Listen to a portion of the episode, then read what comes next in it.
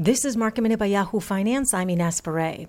The markets ended in the green today with the Nasdaq gaining two and a half percent. The S&P gained eight tenths of a percent. The Dow relatively flat. Amazon was one of the biggest gainers today on the Nasdaq. Amazon up more than eight percent after Jefferies and Goldman Sachs raised their price target on Amazon to a street high of 3,800, noting that online shopping continues to accelerate due to COVID-19. Some of the big tech names, which last week were are retreating back today, are back in the green, with Alphabet up more than 3%. Facebook gained more than 1% today. Microsoft gained more than 4%, and Apple was up more than 2%. For more market minute news, head to yahoofinance.com.